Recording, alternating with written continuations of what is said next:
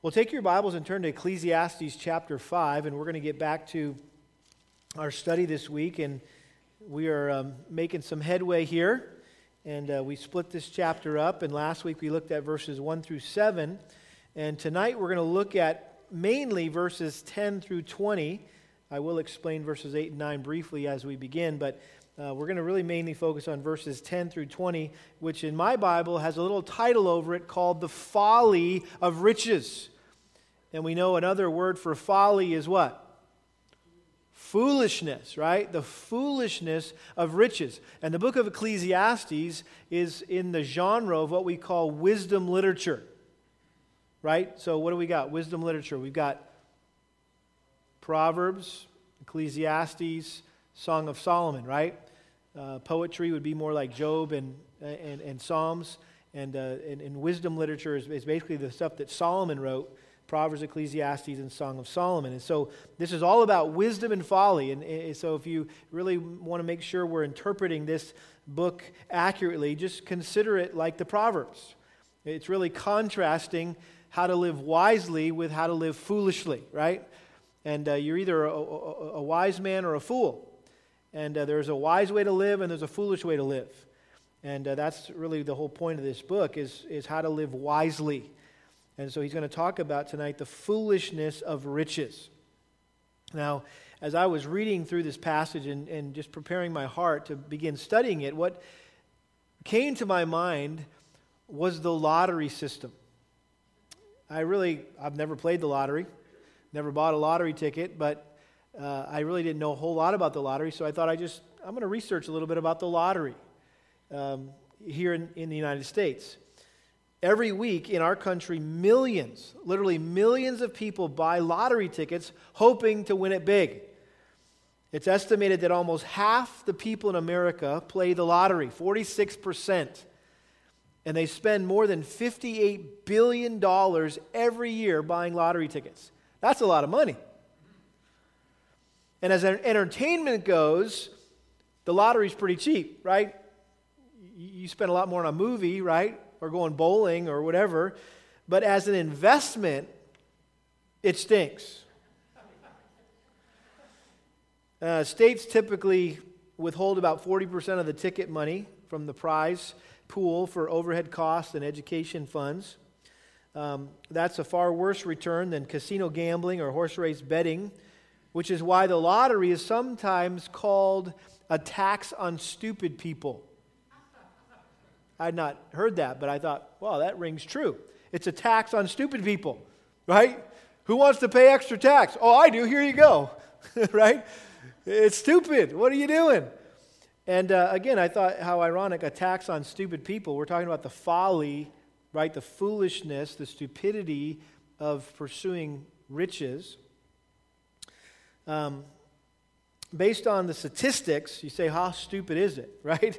Attacks on, stupid, on stupid people. How stupid is it? Well, based on the statistics, it's more likely to die from a bee sting, be struck by lightning, be attacked by a shark, or have conjoined twins than to win the lottery. That's just from a statistics perspective. You're more likely that one of those things is going to happen than you ever win the lottery. Um, you're 12 times more likely to die in a car accident driving to the store to buy a lottery ticket than you are to win a gigantic jackpot. You do the math, right? So, coupled with the fact that it's highly unlikely that a person will ever win the lottery, is the fact that it is highly likely, if they do win the lottery, that it will end up destroying their lives.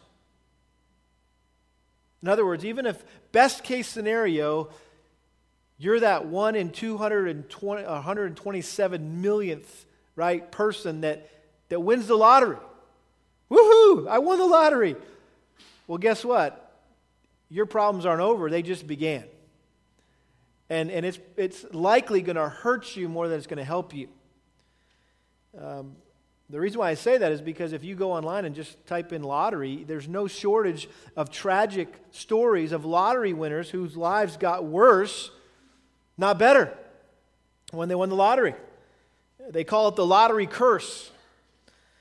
And uh, I picked one out of all the, the list of ones I read through. And this will hit close to home because this is a guy named Billy Bob Harrell, who at age 48 was just about broke when he played the Texas Lotto, June 1997. I don't know if any of you remember that. Um, I hadn't arrived here in Texas yet, so uh, that was one year prior here, June 1997. But on the verge of bankruptcy, six ping pong balls landed the right way, and he was a $31 million winner. $31 million. He quit his job at Home Depot, and with his first $1.2 million check, took his family to Hawaii, gave thousands of dollars to his church, lavished cars and houses on, on friends and on family. He even bought 480 turkeys for the poor. And then suddenly he says that strangers were calling, demanding donations. He had to change his phone number several times. The strain of it all damaged his marriage, and less than a year after winning the lottery, Harrell got divorced from his wife. And through reckless spending and, and foolish lending, he wound up with much less money than he had won. But that didn't seem to matter to him. All he wanted was his family back. And one night in 1999, just two years after winning $31 million, he had plans to meet his ex wife for dinner when his oldest son found him dead of a self inflicted shotgun wound. And before committing suicide, he had told a friend, quote, winning the lottery was the worst thing that ever happened to me. End quote. Pretty much sums it up. All the stories that we could read about bad things that happened to people that won the lottery. And so, in light of these stories, stories like this one, and um, not to mention the statistics, right? You might wonder why would anyone in their right mind, key phrase, right? Why would anybody in their right mind play the lottery? The point is, you're not in your right mind if you are. But who in their right mind would play the lottery? And I think it's because the majority of people, including Christians, including some Christians, live under the delusion that money is able to fix everything in our lives. I mean, the prevailing motivation for, for many people is if I could just win the lottery, then all my problems in life will be solved. I mean, Kel and I have even joked about that, right? When we got some bills that we don't know how we're going to pay, and man, we're like, oh man, we just need to win the lottery, right? It's a joke in our society. Just let's just win the lottery, and all of our problems will be solved. We'll have all the money we need. We'll never have any problems. We'll, we'll never want for anything. But all you have to do is ask any wealthy person, and they'll tell you that rather than solving all their problems, their wealth has created problems that they never had before. Furthermore, they would probably tell you the more money you have, the more you want. The more money you have, the more people will want to take it from you. The more money you have, the more you have to worry about. The more money you have, the more you have to lose. And the more money you have, the more you'll leave behind. And that's exactly what the richest man who ever lived said. I'm not talking about Carlos Slim right? I don't know if you know him. I didn't even never heard of the guy, but he's apparently more wealthy now than Warren Buffett, Bill Gates, right? Those guys are that's nothing. Those guys, you know, that's pocket change. This guy's like upwards in the I don't know, 70 thousands or something like that. Crazy. Or excuse me, 70 billion uh, dollars. But we're not talking about these guys. We're talking about who? King Solomon. And uh, turn back in your Bibles to 1 Kings chapter 10, and I want to show you, just, uh, just give you a, a peek into the wealth of Solomon. This is in the context, 1 Kings chapter 10, when the queen of Sheba had heard about the fame of Solomon concerning his wisdom and concerning his wealth, and she didn't believe it. She's like, there's no way there can be any man that wise and that wealthy. And so she came to visit him and to see for herself. And it says, When the queen of Sheba, this is verse 4, perceived all the wisdom of Solomon, the house that he had built, the food of his table, the seating of his servants, the attendance of his waiters, and their attire, his cupbearers, and his stairway by which he went up to the house of the Lord, there was no more spirit in her. I mean, she had, she, she was speechless. This was amazing. She had never seen anything like it. And then she said to the king, It was true, uh, it was a true report which I heard in my own land about your words and your wisdom. Nevertheless, I did not believe the reports until I came and my eyes had seen it. And behold, the half was not told of me. You exceed in wisdom and prosperity the report which I heard. How blessed are your men, how blessed are these your servants who stand before you continually and bear your wisdom. Blessed be the Lord your God, who delighted in you to set you on the throne of Israel, because the Lord loved Israel forever. Therefore, he made you king to do justice and righteousness. And then check this out as if he didn't have enough stuff. She gave the king a 120 talents of gold and a very great amount of spices and precious stones. Never again did such abundance of spices come in as that which the queen of Sheba gave King Solomon. Also, the ships of Hiram, which brought gold from Ophir, brought, brought in from Ophir a very great number of almug trees and precious stones. The king made of the almug trees supports for the house of the Lord, and for the king's house also lyres and harps for the singers. Such almug trees have not come in again, nor have they been seen to this day. King Solomon gave to the queen of Sheba all her desire which she requested, besides what she gave according to his royal bounty. Then she turned and went to her own land together with her servants. And then it goes on to explain or describe Solomon's splendor and wealth. Verse 14 Now the weight of gold which came into Solomon in one year was 666 talents of gold. Besides that, from the traders and the wares of the merchants and all the kings of the Arabs and the governors of the country, King Solomon made 200 large shields of beaten gold using 600 shekels of gold on each large shield. He made 300 shields of beaten gold using three minas of gold on each shield. And the king put them in the house of the forest of Lebanon. Moreover, the king made a great throne of ivory, overlaid it with refined gold. There were six steps to the throne, and a round top to the throne at its rear, and arms on each side of the seat, and two lions standing beside the arms. Twelve lions were standing there on the six steps on the one side, and on the other, nothing like it was made for any other kingdom. All King Solomon's drinking vessels were of gold, and all the vessels of the house of the forest of Lebanon were of pure gold. None was of silver. It was not considered valuable in the days of Solomon. That's like silver. Oh, that's just silver, you know? Come on, we got, we got better stuff than that around here. For the king had at sea the ships of Tarshish with the ships of Hiram. Once every three years, the ships of Tarshish came bringing gold and silver, ivory and apes and peacocks. I mean, this guy was like um, the most interesting man in the world, right? Remember I said that? He's like the Dos Equis guy, right? This guy has got all this stuff going on. You got, you got monkeys and peacocks, exotic birds and animals coming in. So King Solomon became greater than all the kings of the earth in riches and in wisdom. All the earth was seeking the presence of Solomon to hear his wisdom, which God had put in his heart. They brought every man his gift articles of silver and gold, garments, weapons, spices, horses, and mules, so much year by year. In other words, people just would heap stuff on him, even though he already had plenty. Now Solomon gathered chariots and horsemen, and he had 1,400 chariots and 12,000 horsemen, and he stationed them in the chariot cities and with the king in Jerusalem. The king made silver as common as stones in Jerusalem. And he made cedars as plentiful as sycamore trees that are in the lowland. Also, Solomon's import of horses was from Egypt and Kue, and the king's merchants procured them from Kue for a price. A chariot was imported from Egypt for 600 shekels of silver. That's an expensive chariot and horse for 150, and by the same means they exported them to all the kings of the Hittites and the kings of the Arameans.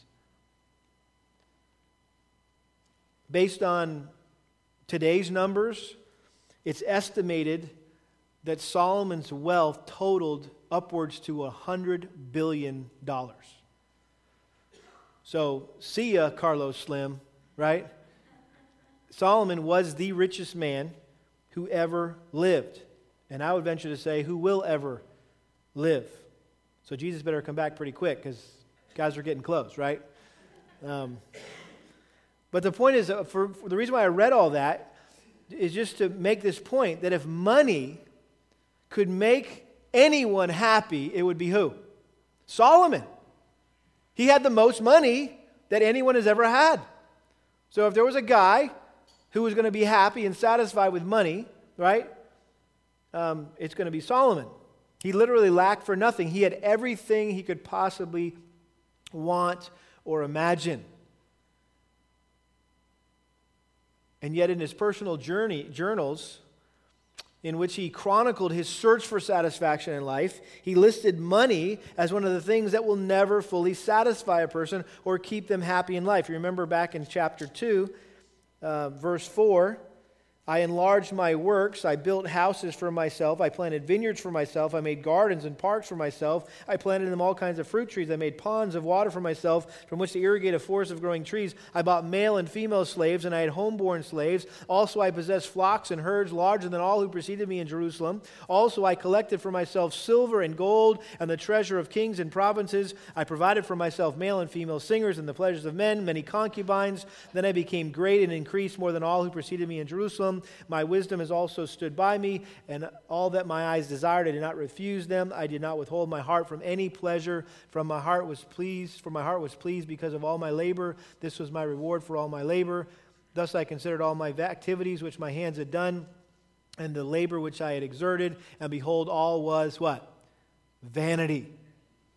And striving after the wind, chasing the wind, and there was no profit under the sun. So the point is this, okay? Wise up. If you don't have as much money as Solomon, unless you have more money than Solomon, that's the only chance you might have that money might satisfy you, right?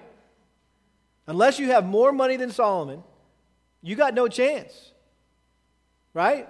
So unless you start pulling 101 billion, 105 billion, then just own up to the fact it ain't going to satisfy you. Because it didn't, if it didn't satisfy Solomon, why would, it, why would it satisfy you? Especially when you got a lot less than $100 billion, right? You're trying to make it through the month, right? And, uh, and he had it all. So here in, in chapter 5, Solomon returns to the subject of money and possessions, and he provides us some very insightful observations and conclusions that he made that are very relevant in the money mad world in which we live. And I think this is so um, relevant because money uh, is one of the main things, if not the main thing, that people seek to find purpose and meaning and satisfaction and happiness in life rather than in God, especially here in affluent America. That, that money has become a God. It's become an idol. It's, a, it's been a, a God replacement, if you will. And so um, I think that's one of the reasons why Solomon repeats this, because he knows we're thick headed. And especially those of us who live in the Western world who have, uh, all of us, at least a mild case, case of what someone called affluenza. Affluence, right? And we all want a little taste of that. We want a little piece of that, of that affluence. And so he wants to just um, expose that. And so what he does here in this, in this chapter, the rest of this chapter, is he, he, he really exposes four myths about money. Four myths about money that if we believe, we will be robbed of what really matters in life.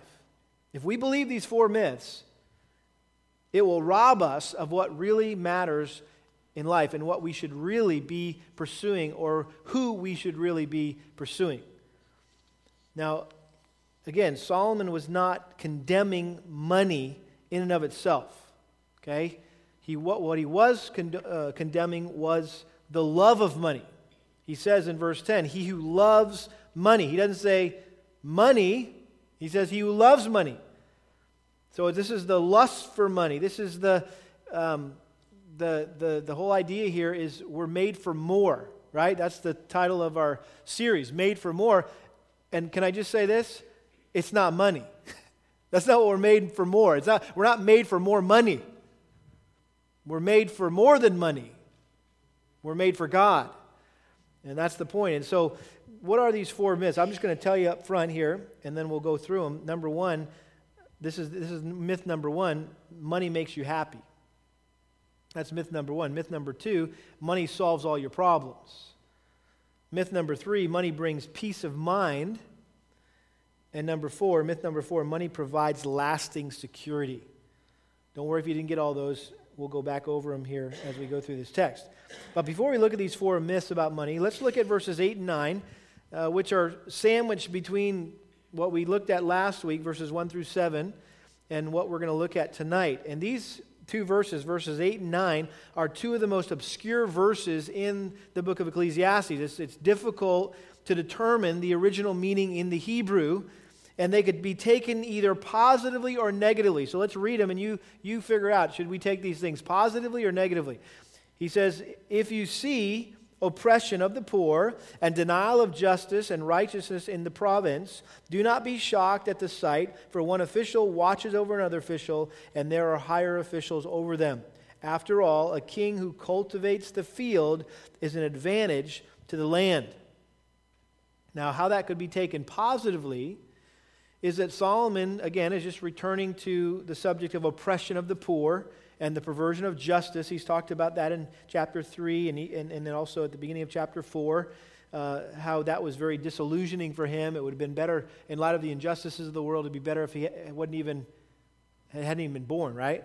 So he's returning to that whole idea of oppression of the poor, perversion of justice, and it may be that he, again, just wanted to make sure we didn't let that get us down or cause us to, to, to despair that we can be assured that there's a system of checks and balances, right, in place uh, in, in, to help minimize the injustices of society, right? We have different branches of government, right? They're checks and balances. They hold one another accountable. That's what he's saying. Hey, don't worry about it. Um, don't be shocked. One official watches over another official, and there are higher officials over them. Um, and everyone, even the highest official, the king, is dependent on the produce of the field and on the providence of God. Everyone will be held accountable by God someday, and He will see to it that all accounts are, are, are righted. All, all wrongs are righted. We, we know that from chapter 3, verse 17. So he could be just kind of repeating that whole idea. Or, from a, that would be a positive perspective. From a negative perspective, Solomon may have been referring to those who suffer as a result of sinful structures of society where the rich people tend to be in charge and oppress the less fortunate people by establishing policies that benefit the rich rather than the poor. In other words, uh, oftentimes we see in societies the rich getting richer and the poor getting poorer, right? And there's, there's injustices and there's oppression. And again, this may have been a reference to Solomon's rule when it says, after all, a king who cultivates the field is an advantage to the land. Rather than demanding all the land for himself, he, he, he, he gave the people the opportunity to, to till the land. Um, and so basically, here's Solomon endeavoring to use his wealth and his power as king compassionately rather than oppressively. So that could be what he's talking about there. But um, again, I didn't want to take a whole lot of time trying to figure that out because we really want to get to verses 10 through 20. And so let's look at now these, these four myths, these four myths about money. Number one, money makes you happy. Verse 10 He who loves money will not be satisfied with money. Underline that. That's the whole point of this text. He who loves money will not be satisfied with money. We could just close in prayer right there. That's his whole point that he's trying to make here in these 10 verses. Nor he who loves abundance with its income, this too is vanity. So money will not satisfy. We, we have an expression, we hear it all the time money can't buy what? Happiness or satisfaction. That is a true statement. Money cannot buy satisfaction, it cannot buy happiness. And those who greedily strive for more and more money will find themselves less and less satisfied. And they'll never be able to get enough to make them content. You've all heard of John D. Rockefeller. He's often used uh, as an example when it comes to uh, money. Um, but uh, he was one of the richest men who ever lived. At the age of 53, he was the world's only billionaire the only billionaire in the world, age 53. He was earning about a million dollars a week. Well, that's just like, are you kidding me? What in the world? And someone asked him how much money was enough. And he famously replied, just a little bit more. Seriously? You need a little bit more than a million dollars a week? But that's, that's, That's it. You're never, it's never enough. And the irony of it is the more you get, the more dissatisfied and disillusioned you become, and you also increase the risk of your life being destroyed. Turn over to 1 Timothy chapter 6. And uh, here, very clearly, Paul lays out for Timothy and the church in, in, in, uh, in Ephesus uh, this same principle about wanting to get rich, being greedy, and being a lover of money. Look at 1 Timothy chapter 6, verse 8. 1 Timothy chapter 6, verse 8, he says, If we have food and covering, with these we shall be content. In other words, if we have the basic necessities of life, right? With these, well, we shall be content. We, there needs to be um, some more Christians, Christian Baloo's. Remember Baloo, the, the big bear in uh, Jungle Book? The bare necessities. To, to, right? He was, uh, he was just happy. He was, that, that dude was content, right? He was a little lazy too, but uh, he was content, right, with the bare necessities. He was laid back, relaxed. He was content with the bare necessities. So we shall have food and covering. With these we shall be content. But those who want to get rich fall into temptation and a snare and many foolish and harmful desires. There's our word foolish, right? Talking about wisdom literature, Ecclesiastes, many foolish and harmful desires which plunge men into ruin and destruction. So, in other words, if you are that person, that guy, that gal who, who has purpose in their heart, I'm going to be rich, I'm going to make a lot of money, I'm going to be a millionaire by this, whatever, right? Um, you, you've made it your goal to make a lot of money. From the moment you wake up to the time that you go to bed, you're thinking about making money. Your mind is fixated on money all the time. That's you, okay? It says you're going to fall into temptation. If you crave riches, you, you're opening yourself up to all sorts of temptations. Because when a person is obsessed with getting rich, their values become disoriented, they're, not, they're, they're more willing to compromise their standards to, to benefit their bottom line. They're, they're willing to be involved in questionable financial dealings, um, fraud, lying, being dishonest, stealing, embezzling, cheating, even things like committing adultery and murder, all for financial gain. I mean, we saw that firsthand here in Houston, right? Uh, back, I guess it was in the late 90s, early 2000s, right? When the Enron crash, remember that? Um, I think this, this verse here in 1 Corinthians 6 provides a commentary on the corporate corruption that caused the downfall of, of Enron, what, what a desire to get rich will lead to. And so he says, notice you'll be, you'll be tempted, um, you'll, you'll fall into temptation and a snare, a trap, and many foolish and harmful desires Okay? I mean, you think and act irrationally. You make rash and stupid decisions in your effort to keep up with the Joneses, right? Next door. You're, you're, you're making dumb decisions. You're going into debt. You're, you're sacrificing your marriage, your relationship with your kids, your friends. Um, you're damaging your reputation. You're endangering your health, right? Foolish and harmful desires. They will plunge you, it says, just kind of unpacking this a little bit, they'll plunge you into ruin and destruction. That word plunge means to cause to sink, to drag you to the bottom, to drown. You're going to drown, and it says you'll be plunged into ruin and destruction.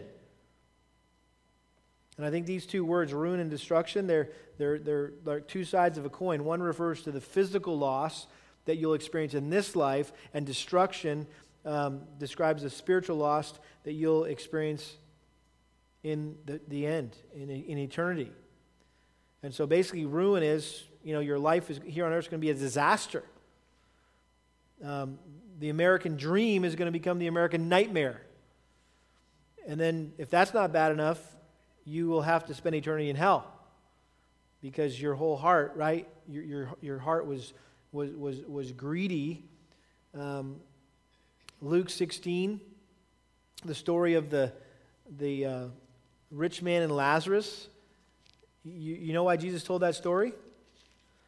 It says, Luke 16, verse 14. Now the Pharisees, who were lovers of money, were listening to all these things and were scoffing at him. He says, Oh, you want to scoff? Let me tell you a story. Let me tell you about the rich man and Lazarus, right? And they both died, and uh, rich man went to hell, right? Lazarus went to heaven, and the rest is history, right? We know that story. How about James chapter 5? Adam's, in fact, preaching this passage tonight to the students out there uh, as he's going through the, the book of James.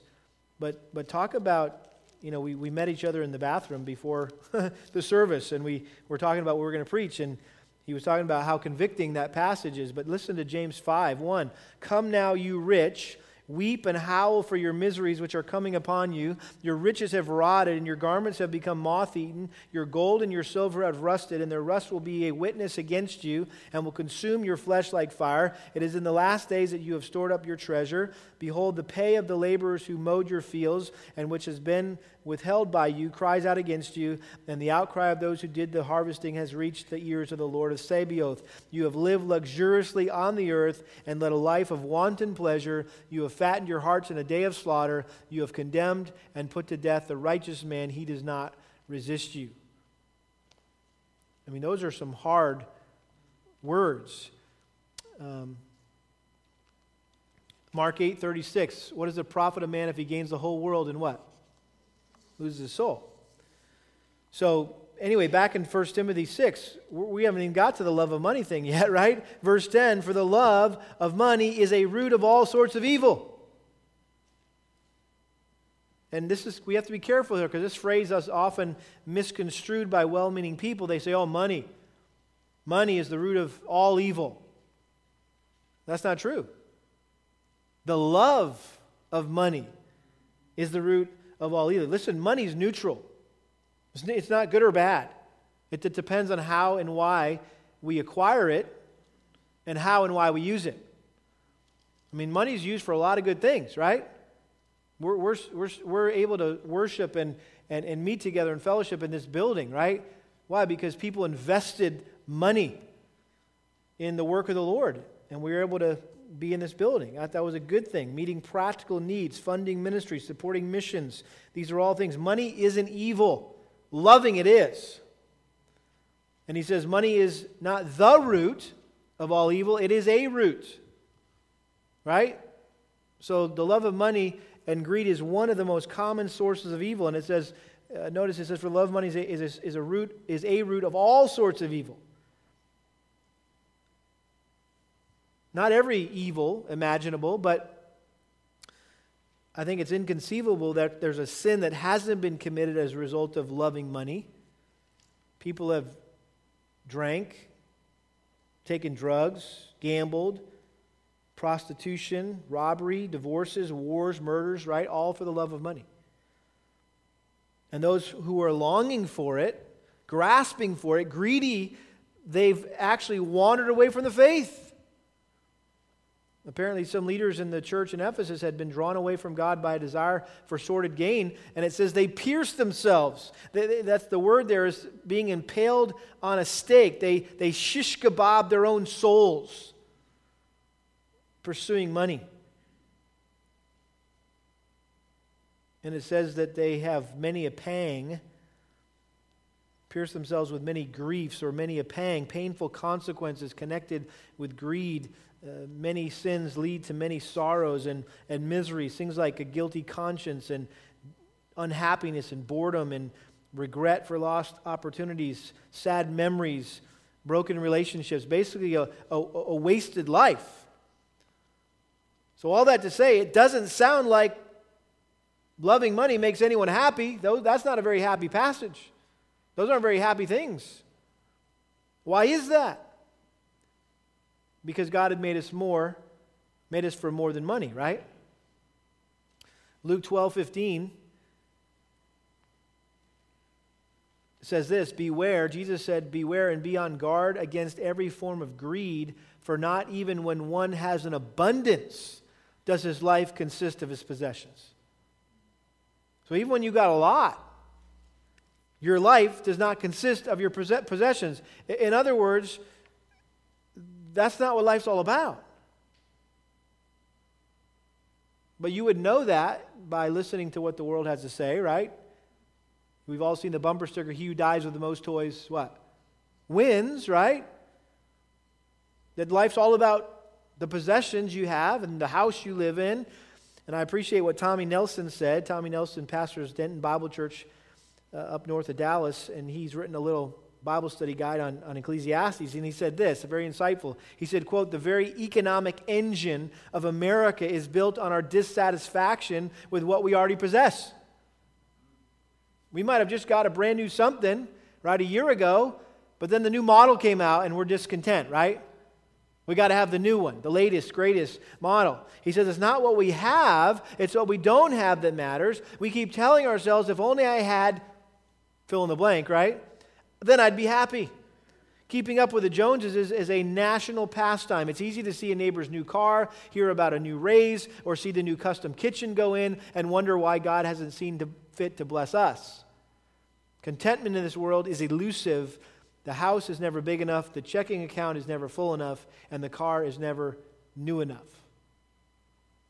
I know you know what that's about, right? Because we all battle with that stuff.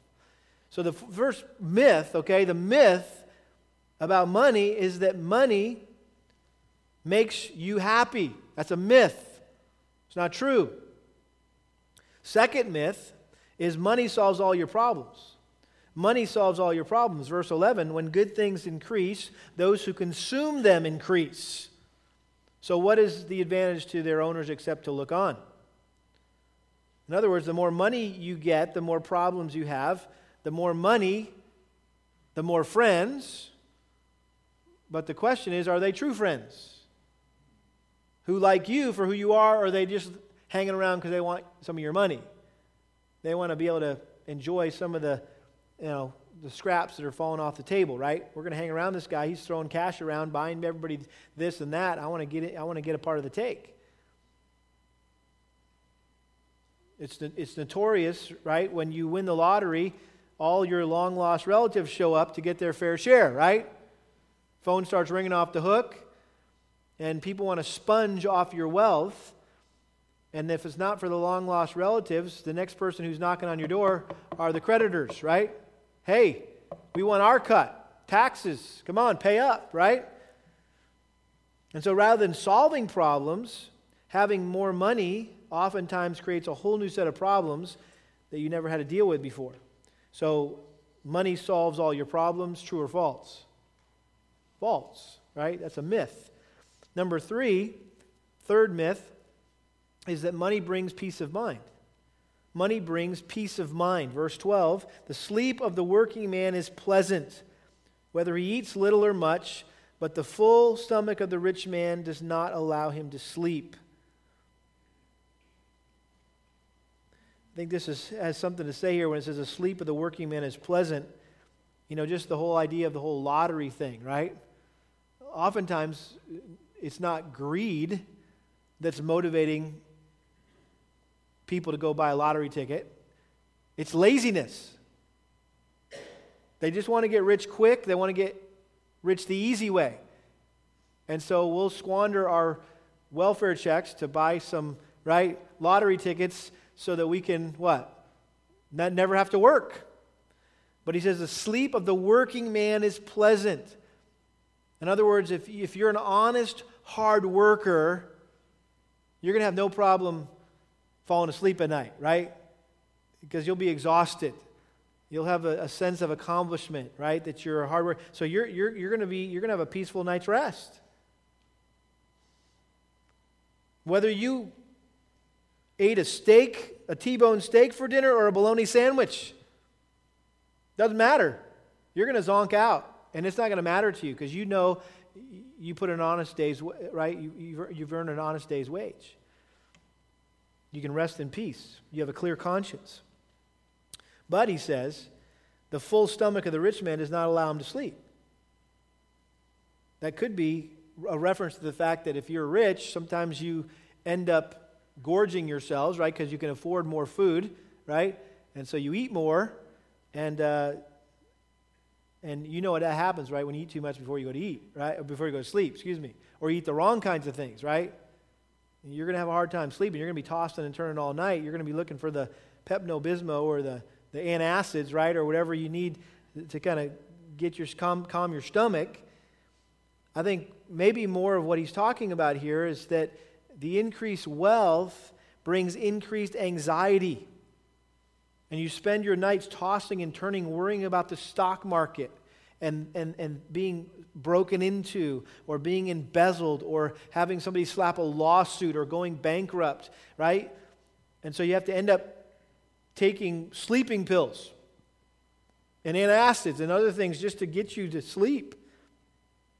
It, it's said that Rockefeller, uh, I already mentioned him, that he was very sick. And in fact, he lived on crackers and milk and had a hard time sleeping because of anxiety, thinking about all of his billions of dollars. I said this a few weeks ago. I read it somewhere. I thought it was really profound.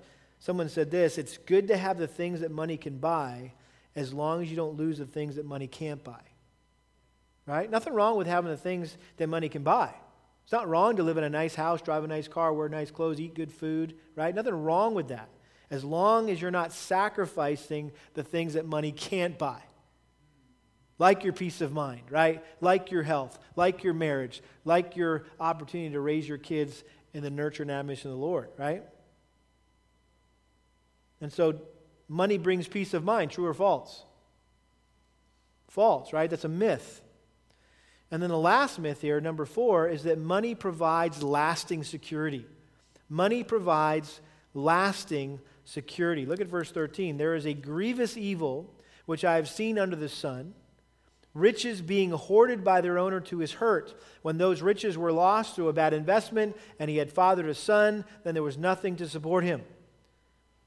So he's saying, listen, greedily amassing riches often has disastrous consequences. And he, he references a guy here who had vast reserves of wealth and he just hoarded it to himself. And instead of using it for constructive purposes, uh, and he kept it stashed away, and his life ended miserably through some unfortunate turn of events, right? He lost everything. A bad investment, the stock market crashed. The bottom fell out of his investment. He lost everything. And what he had hoped to leave his son or to his son in, in inheritance was gone. It was wiped out. And so he dies penniless. This reminds me of the, the parable of the rich fool that Jesus told in Luke chapter 12. Luke chapter 12, verse 16. You don't have to turn there, just listen. You're familiar with it. He told them a parable saying, The land of a rich man was very productive. He began reasoning to himself, saying, What shall I do since I have no place to store my crops? Then he said, This is what I'll do. I will tear down my barns and build larger ones, and then there I will store all my grain and my goods. And I will say to my soul, Here you go, soul, you have many goods laid up for many years to come. Take your ease. What? Eat, drink, and be merry. In other words, I don't have a care in the world. I'm completely secure, right? So he was self secure, thinking that, um, you know, hey, I've got all this stuff. I got plenty of stuff to last me a lifetime.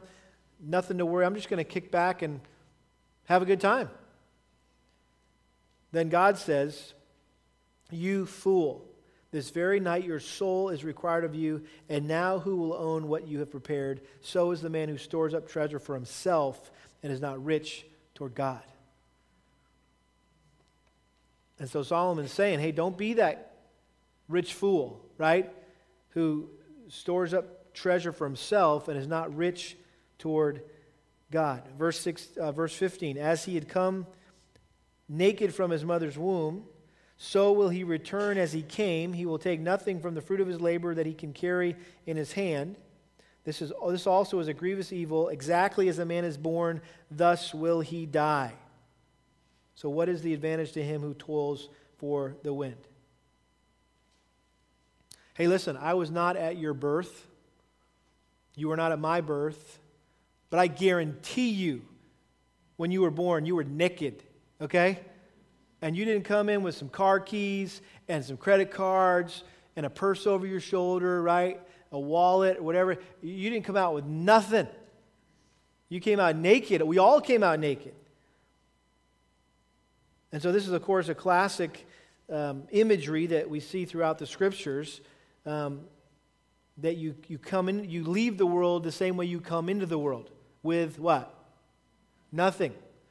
Uh, Job chapter 1 verse 21. Remember when God took everything away, or I should say, God allowed Satan to take everything away from Job. Job 1 21, he said, Naked I came from my mother's womb, and naked I shall return there. The Lord gave, and the Lord has taken away. Blessed be the name of the Lord. Psalm 49. Psalm 49, verse 17. Just to see this theme throughout the scriptures here. For when he dies, he will carry nothing away. His glory will not descend after him. And then, of course, 1 Timothy chapter 6, verse 7. We were just there. 1 Timothy chapter 6, verse 7.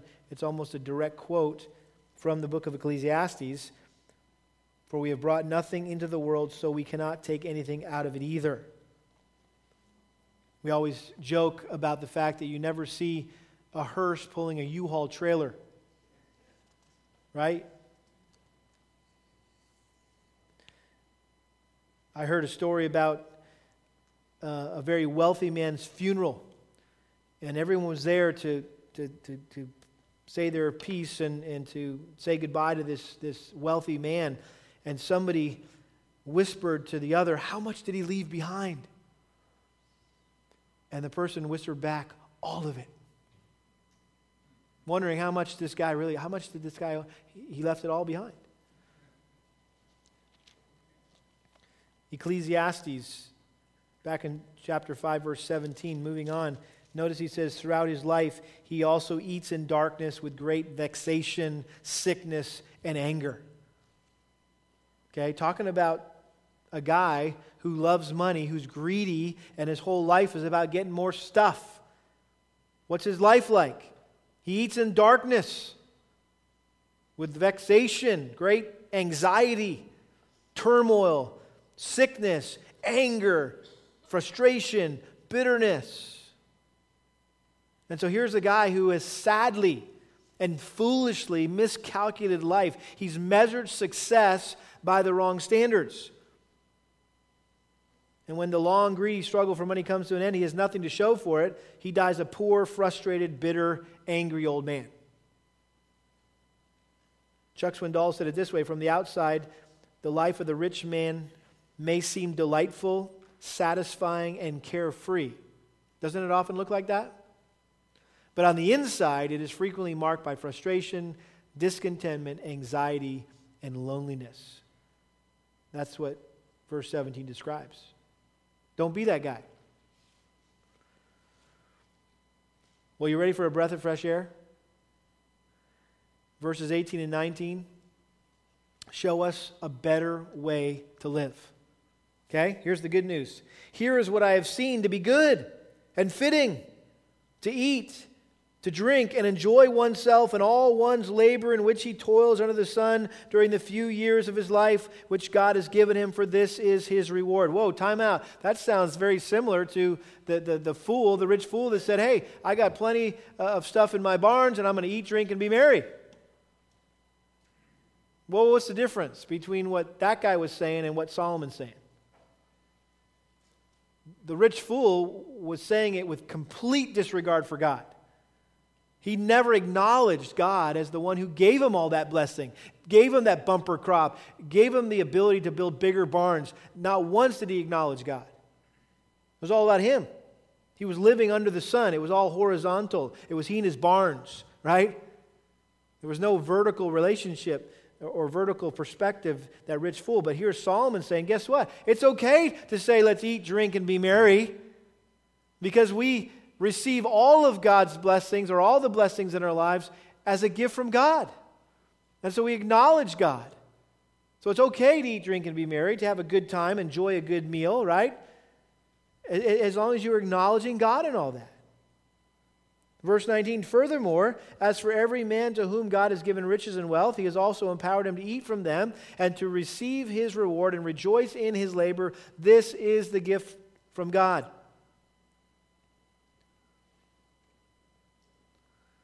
So what's the better way to live? Okay?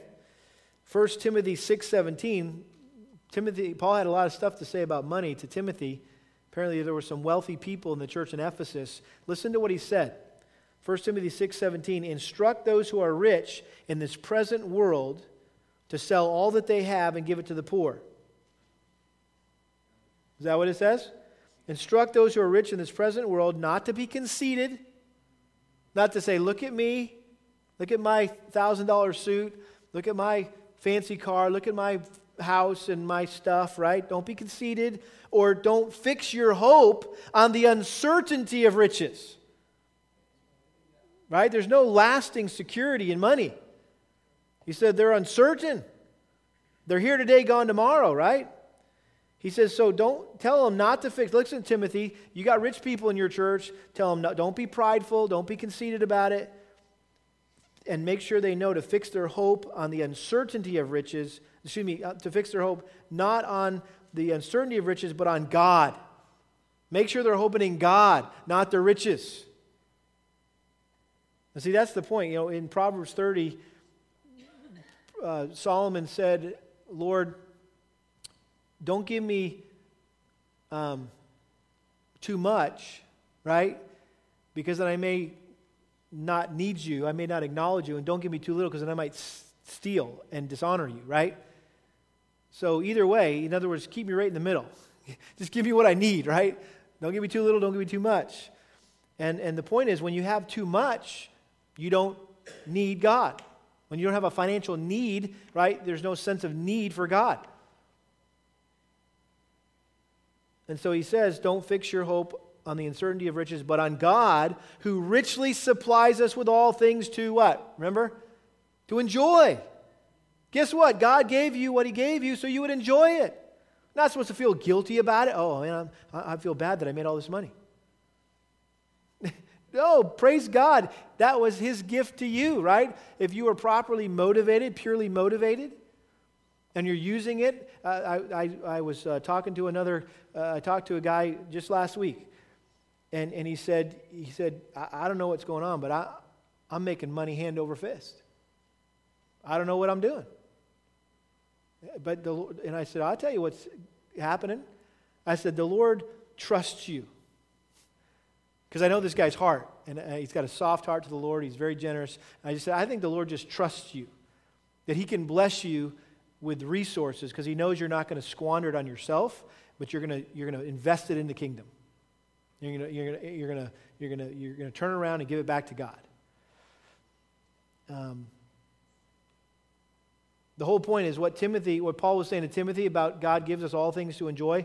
That's exactly what Solomon is saying here. This is one of those enjoyment passages, right? Which, which we've already seen a couple of them in chapter 2, chapter 3 now, here in chapter 5, these are like mile markers as we travel through the book of Ecclesiastes, just to remind us.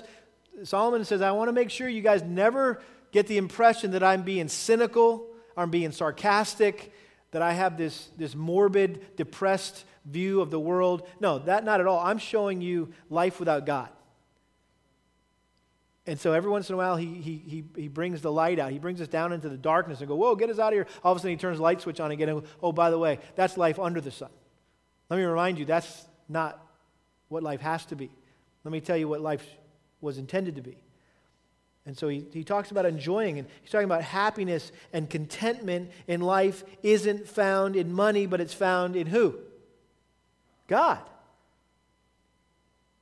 You know, we have that, that expression if you ever get you ever get, uh, you know, stuck up? What I mean by that is somebody tries to rob you. What do they say? Your money or your life? That's what Solomon's saying here. Your money or your life. You pick. You can have your money or you can have life. What do, what do you want? You want money or you want real life?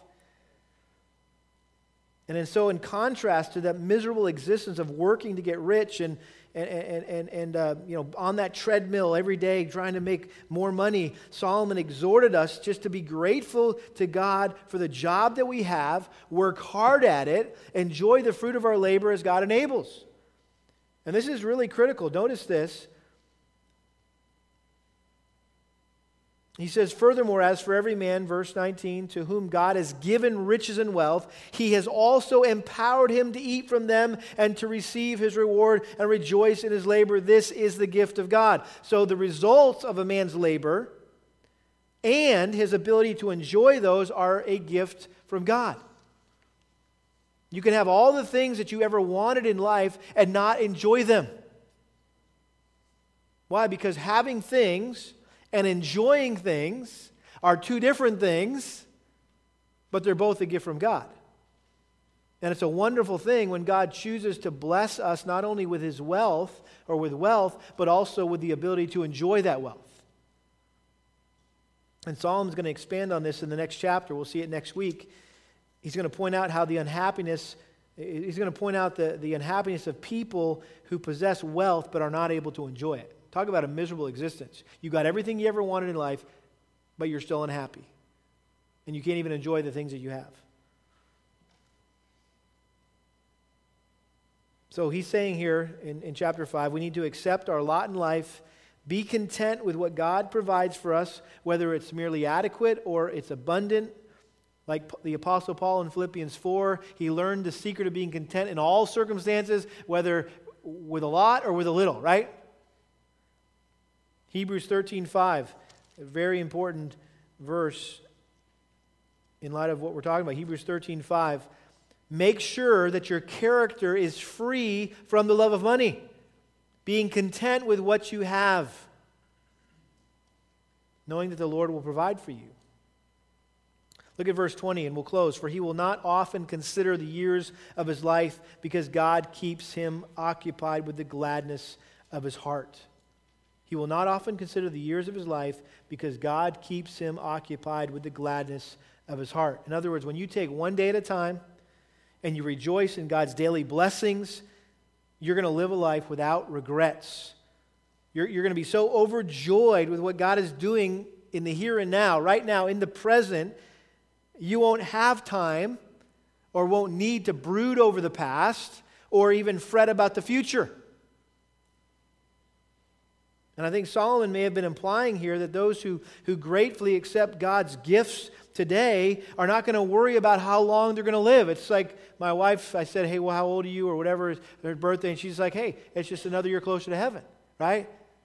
She's not ticking this thing by going, Oh, no, uh, I'm getting older and I'm getting grayer and all this stuff, right? You don't think about that stuff. People who are, are joyful, eh, they're, they're rejoicing, they're thankful to God for what He's given them they're not going to dwell too much on the passing years. They're going to take each day as it comes, and they're going to have a life is good perspective, right? Life's good. Didn't say it was perfect, but it's good. And, and, and this is important, okay? Notice the last phrase for he will not often consider the years of his life because God keeps him occupied with the gladness of his heart. You say, man, I wish I could know what that felt like. I don't, I don't feel like that's my life. Gladness of heart.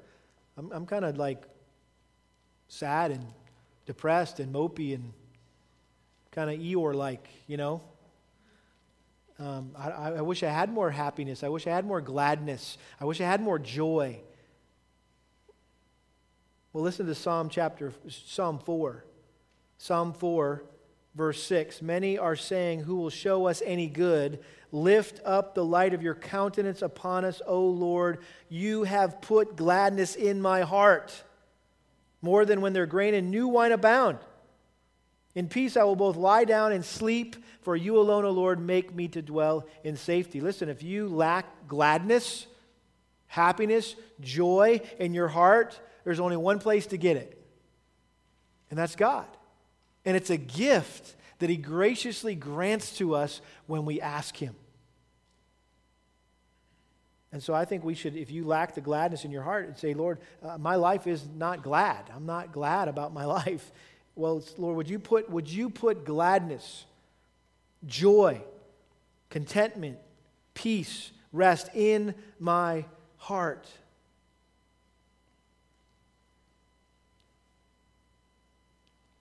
So, people who work and toil all their lives, sweating to receive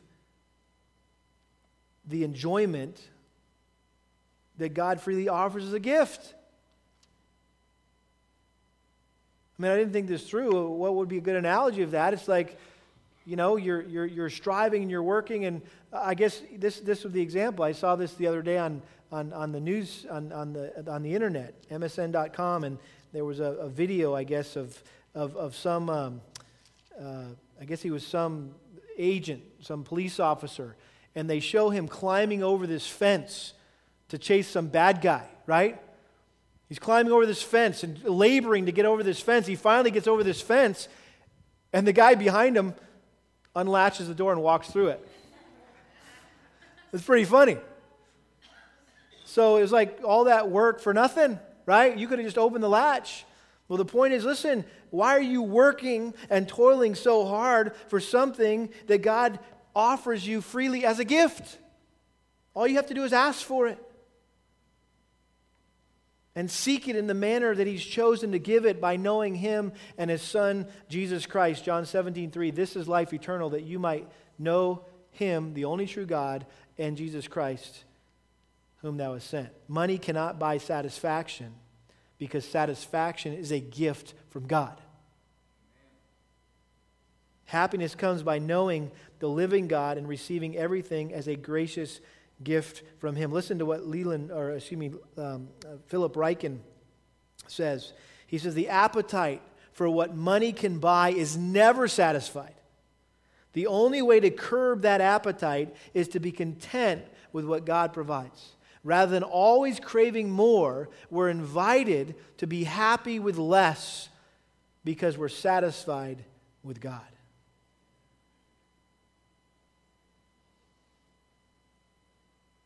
we need to always remember that our hearts have been created in such a way by God that they're only big enough for one all consuming passion. And there's really two choices according to Jesus. You cannot love God and money. It's the bottom line. He said, Jesus said, you can't love, serve God and money. Every one of us has to make a choice about who we're going to love and live for. Are we going to love and live for money, or are we going to love and live for God? What did Jesus say? Seek first. Jesus said, Seek first His kingdom and His righteousness, and all these things will be added unto you as well.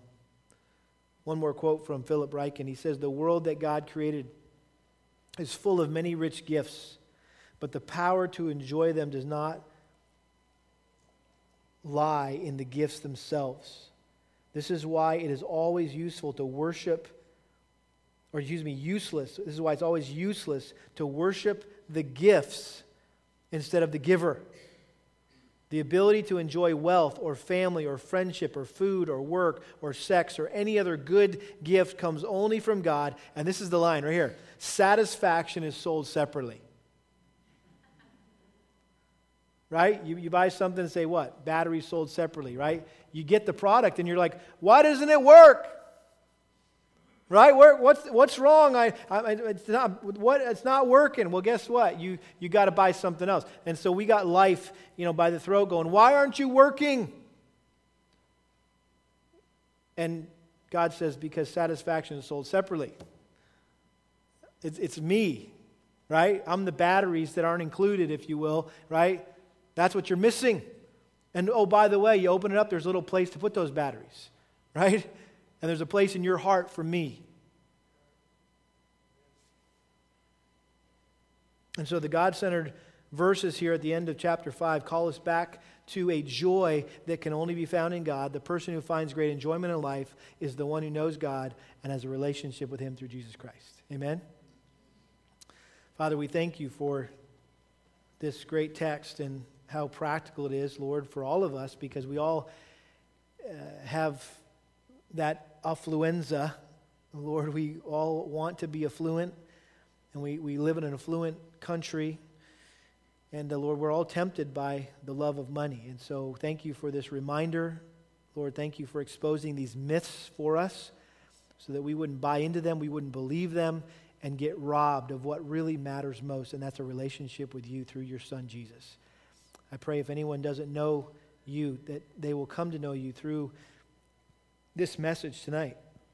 And Lord, the rest of us, Lord, that we would put, put this message into practice and how we view our lives, and that we would truly um, seek you to put gladness in our hearts so that we could live with the joy and the happiness that you intend for us. We pray this in Jesus' name. Amen.